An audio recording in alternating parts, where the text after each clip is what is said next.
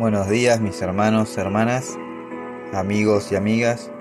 Dios los esté bendiciendo en este hermoso día y esté derramando de su Espíritu Santo sobre cada uno de ustedes.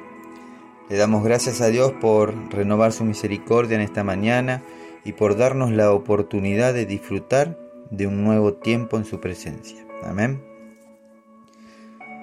Vamos a comenzar y nos vamos a meter en el tema de hoy. El libro de Deuteronomio capítulo 4 versículo 29 dice la palabra de Dios. Mas si desde allí buscares a Jehová, tu Dios, lo hallarás. Si lo buscares de todo tu corazón y de toda tu alma. Amén.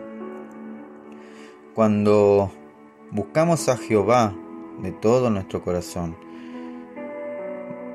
nos humillamos ante su presencia y le damos a Jesucristo el primer lugar de nuestras vidas, experimentaremos muchas bendiciones.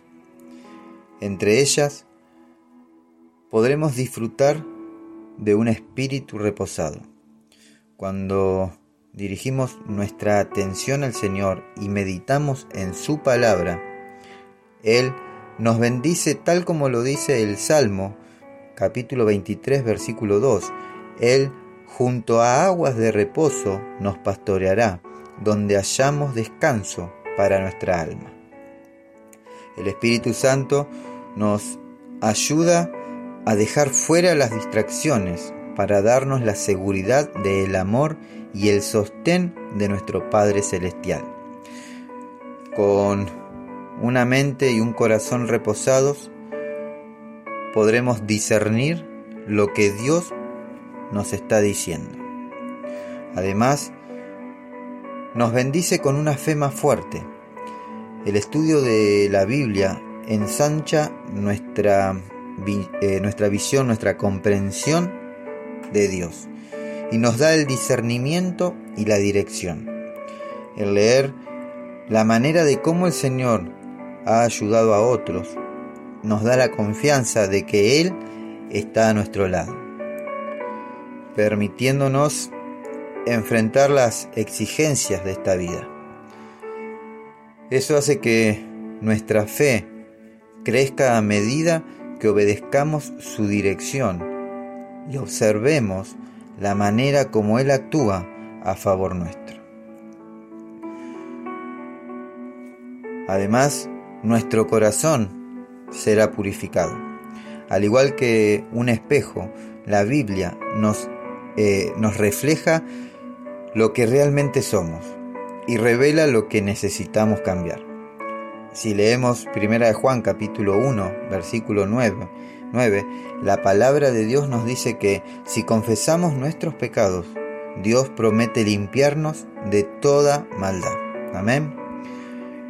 Escudriña la palabra de Dios Bucea en ella, sumérgete y descubrirás valiosas enseñanzas a tal punto de llegar a tener una mente preparada. Porque no sabemos lo que acontecerá en el futuro, pero Dios ya lo sabe.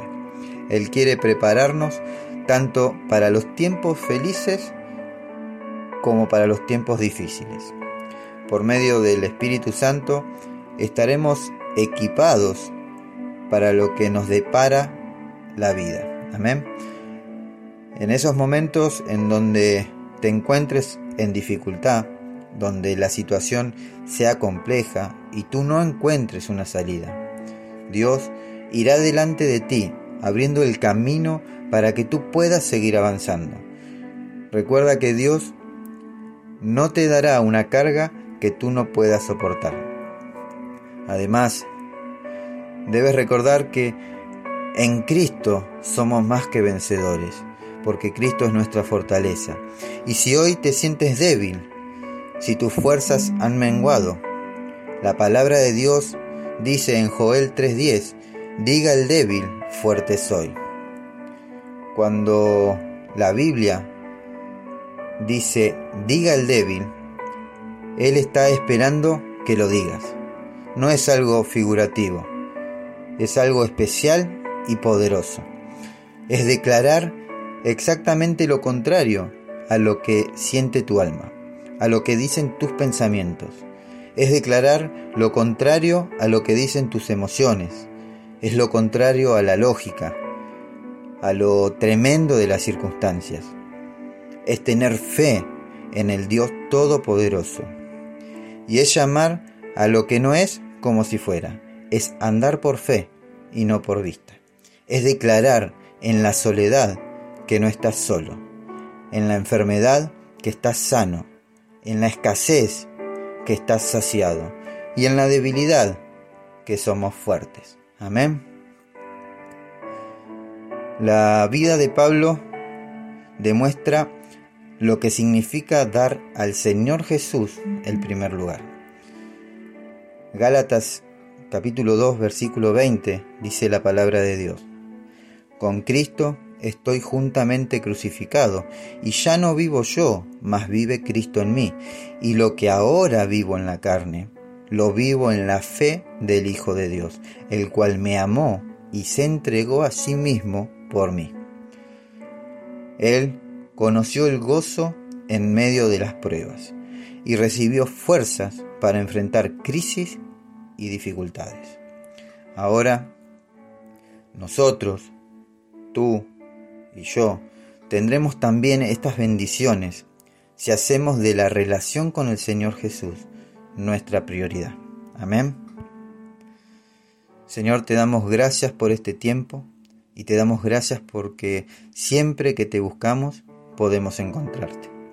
Gracias por tu presencia incondicional, por tu amor, por tu fidelidad y porque has cambiado nuestras vidas y nos has dado la paz que necesita nuestro corazón en cualquier, eh, cualquier sea la circunstancia. Señor, gracias por ser nuestra fortaleza. Gracias porque en esos momentos donde todo pareciera ponerse en nuestra contra, tú nos reconfortas y nos haces descansar en delicados pastos. Gracias Señor, en el nombre de Jesús. Amén y amén. Mis hermanos, hermanas, amigos y amigas, Dios los bendiga y los guarde. Les deseo un hermoso y bendecido día lleno de la presencia de nuestro Señor Jesucristo. Busquemos su guía, busquemos agradarle a Dios en todo tiempo y en todo lugar. No se olviden de compartir este podcast para que la palabra de Dios siga fluyendo por el mundo y que la vida de las personas comiencen a ser cambiadas por el poder de su palabra. Nos estaremos encontrando en el podcast del día de mañana, si Dios así lo quiere y lo permite. Que Dios los bendiga.